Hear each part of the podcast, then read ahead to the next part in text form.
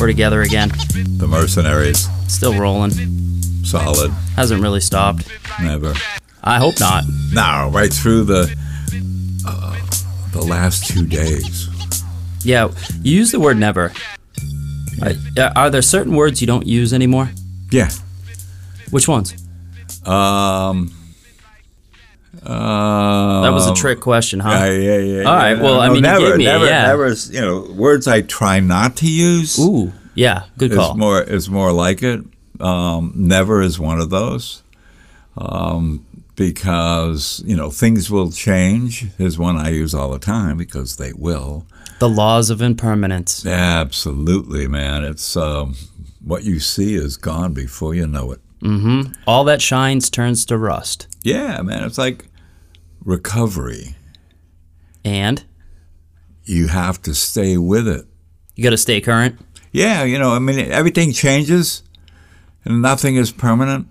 So if you think about the big picture, here I go. You know, you you think about the big picture. I have 74 years almost. And I'll let you know when it's my birthday, everybody. But I have uh, 73 and 10. And so I'm very much aware of the value of impermanence. So I try to throw everything I have into the day. I look at my feet, you know, I know where I am. And that's the only way that I survived my early recovery. That was the thing that got me into recovery. And that's the thing I like to think is keeping me there. Um, and that and some of the words that I try not to use, like, I'll never drink again, I'll never use again, um, I'll never be unkind to anybody again. Um, those kind of things that just I have no control over. I had an awesome coworker. Her name was Colleen, and she asked me to get rid of the word should. That was a good one to, to you know be aware of, to let go of, and to not use because you should all over yourself. And man, if that isn't an inner inner monologue uh, word to help build resentment or discord, um, I, I personally think very heavily on that. That that word should is uh, not really helpful. Um, but to circle back around to something you were talking about, Lama, about putting more into your day and getting more out of your day. I've heard you mention that uh, recently. You know, it's like the the return is like tenfold or something along those lines, where it's like you could tell how beneficial it is just to put more into your day. You know that. I do. That's where you live. I watch that. You know, Thank I you. listen to it when you speak to people. Um, yeah, I mean, and where does it come from? So it comes from in here. He points to his chest chakra. Um, and what does it cost you? What does it cost you, Mats, to to throw yourself to fully invest in your day? Have you have you looked at your investment portfolio in the past and seen what you've gotten out of it and said, "Oh, that's a pretty good return on that." Yeah, it, the loaded question. It's going to cost some time, but it also doesn't cost anything to be a decent person to someone else and to listen to them. And yeah, as the day goes on and it gets solid and, and it gets rolling, it's like, why would I want it any other way? And and looking out for at times where I'm I am negotiating with self and being like, oh yeah, here I am doing that again. Let's get back to uh, being other centered, not self centered. When you talk to other people, I'm thinking of some little people in your lives. You know, words you and and did you say just a little while ago when you should all over yourself? Oh yeah, it's not a good look, right? Really? I mean, how miserable can you get with that word I- too? yeah, I was going to say we're we're family friendly here, you know. So, okay, uh, all right, that's on me. When you talk to your kids, are you careful with your words? Most definitely, most definitely. Is that active process? Is that something that just comes from you? I'd say it's it's way more natural now to just allow it to come out over the years, thanks to uh, a lot of good people helping me out with with how I speak and the words that I choose to use. It's it's important. I was talking to my daughter about possibly trying out for this team You know, and I'm talking to her about just staying out of the outcome. Just go have an experience. Um, I know that you know my I wasn't brought up that way. Uh, it's to no fault of family at all, but I feel like with uh, with a newfound knowledge of like staying out of outcomes and and how I choose to use my words, is that's a, that's important, powerful stuff for me. You you deal with a lot of kids, young, and old. I mean, it's So like- don't you? Yeah, So don't well, yeah. you know, that's we're all pilgrims on this path, this journey. Uh, but yeah, it, it's. I just spent two days with um, with my family and an extended family of sixty four people, and had my grandchildren there and my children there, and and I was I was thinking at one point, believe it or not, that you know how we how we um, compose the way that we speak to our kids, how meaningful that is. So, how we compose how we speak with people. Uh, that three seconds before you speak, right speech, you know, to think before you speak. And we stay away from um, shooting all over ourselves. Uh, it's, it's not an easy task, but if we did spend the three seconds before we speak, what kind of speaking would we do? It reminds me of another person, another colleague I used to work with. His name was Dan. And a lot of people would try to get a read on him to understand, like, what's this guy all about? Because he did a great job getting to the point where it was almost awkward when somebody would ask him a question. He would take at least three to five seconds, if not longer, to answer it because he, he took the time to filter out like what he was thinking, what, what might be most helpful and wouldn't just fly off the top of his head. He would get heart centered, that heart heart chakra, and he would try to his very best to speak from his heart. Another thing he would do too is like sometimes we'd be talking about, hey, how do we be helpful to this guy or this woman, and we all be talking about it, and Dan all of a sudden would go, has anybody asked this person?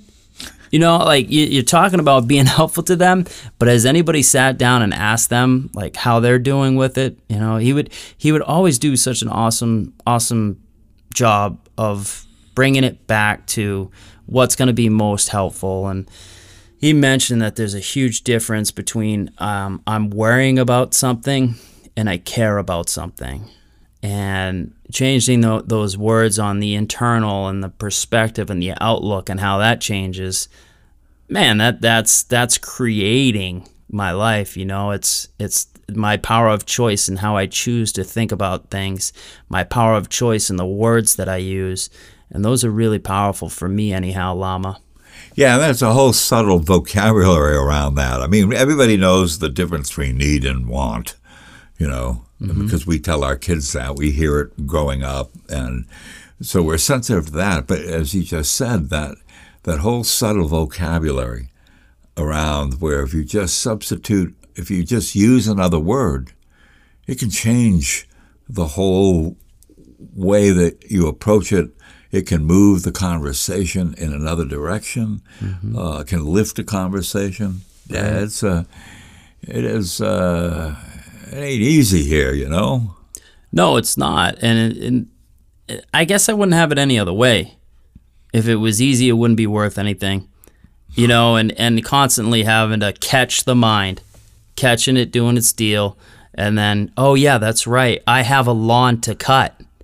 You know, and, and, and, and that, that switch in perspective every day. And, you know, it's it's gonna be that way for me anyhow. I, I don't know, maybe I will be on a mountaintop someday, you know, but uh, it's not today. And It's Yeah. a long way to go. And, and at least this isn't the mountain, maybe. You know, when Right. you're up there, you see another mountain, Yep. or as they call it in that book, the second mountain, uh, or the 40 mountains in that uh, place in New Hampshire, the 40 mountains of uh, 4,000 feet above or something. Yeet. Deep. Uh, my teacher was just like your friend, your colleague Dan. Um, Shunryu Suzuki Roshi, my first teacher, was when when you spoke with him, he just, I mean, it was intense.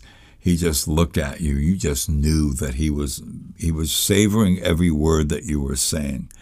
And then there was always that five, ten, fifteen seconds awkward moment where he didn't say anything when you were done. And then he spoke and he looked at you in the eyes when he listened, and he looked at you in the eyes when he spoke. And it was so powerful. It was so powerful. Um, and I, I try to do that with people because if you, you know, we're all look arounders, you know, I'm looking around while I'm talking or looking around. And then we're so just waiting for you to finish what you got to say so that we can say something about what that is. And if you have that that kind of intensity, it's not uncomfortable. It's it's meaningful. In reading certain literature, you know, I don't read a book just to read a book. I read it to digest, maybe take a piece out of it that I can continue to remember on a daily basis. You know, calling it the training weights of the mind. And there was a book where I was reading about the importance of not formulating a rebuttal like hearing something all the way through, hearing somebody all the way through, not formulating that rebuttal. That that's a practice as well. Yeah, my uh, my dharma stu- my dharma heir, my uh, first student, um, Scott talks about it because I at my age now when I read, I mean I I was always a diligent outliner, you know, had the yellow or the pink never the green or the blue. Okay. But the yellow or the pink, and then out, you know, just and and now I read the book, and then I go back and highlight the things I want to remember. And he always says, and it's true, that when you read the book again, it's not the same book, and you're not the same person reading it.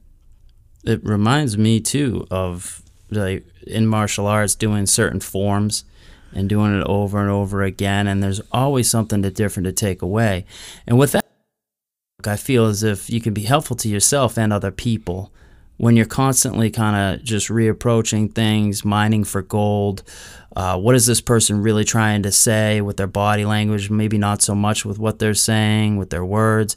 Like what what what's what are we tr- truly trying to get at here? And and the same kind of that discipline of going over things again and again and again not for perfection. I think that that is a maybe a defilement they call it in buddhism yeah. i think that that you know along those lines it's not it's not helpful to do it to the point where you're hurting yourself but doing it to just make it a practice and searching for what's something of real value here yeah, it it um, it's the connection with people.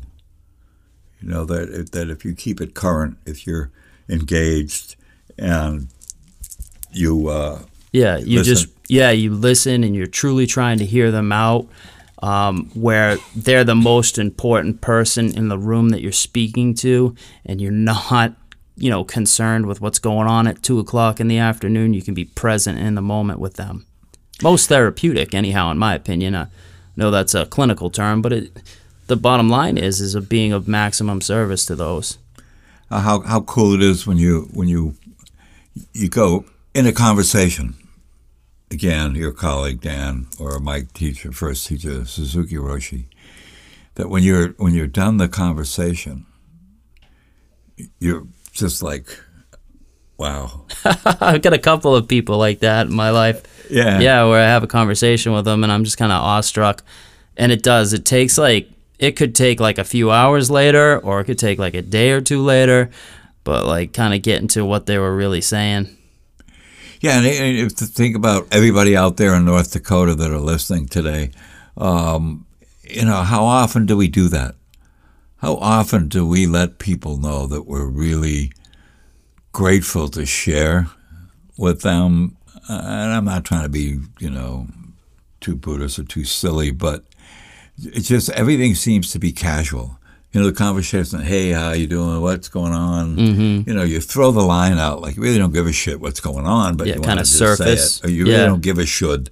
Um, Mm-hmm. You know, you just bring it up. But to be, to really engage with people, uh, I think that's for me.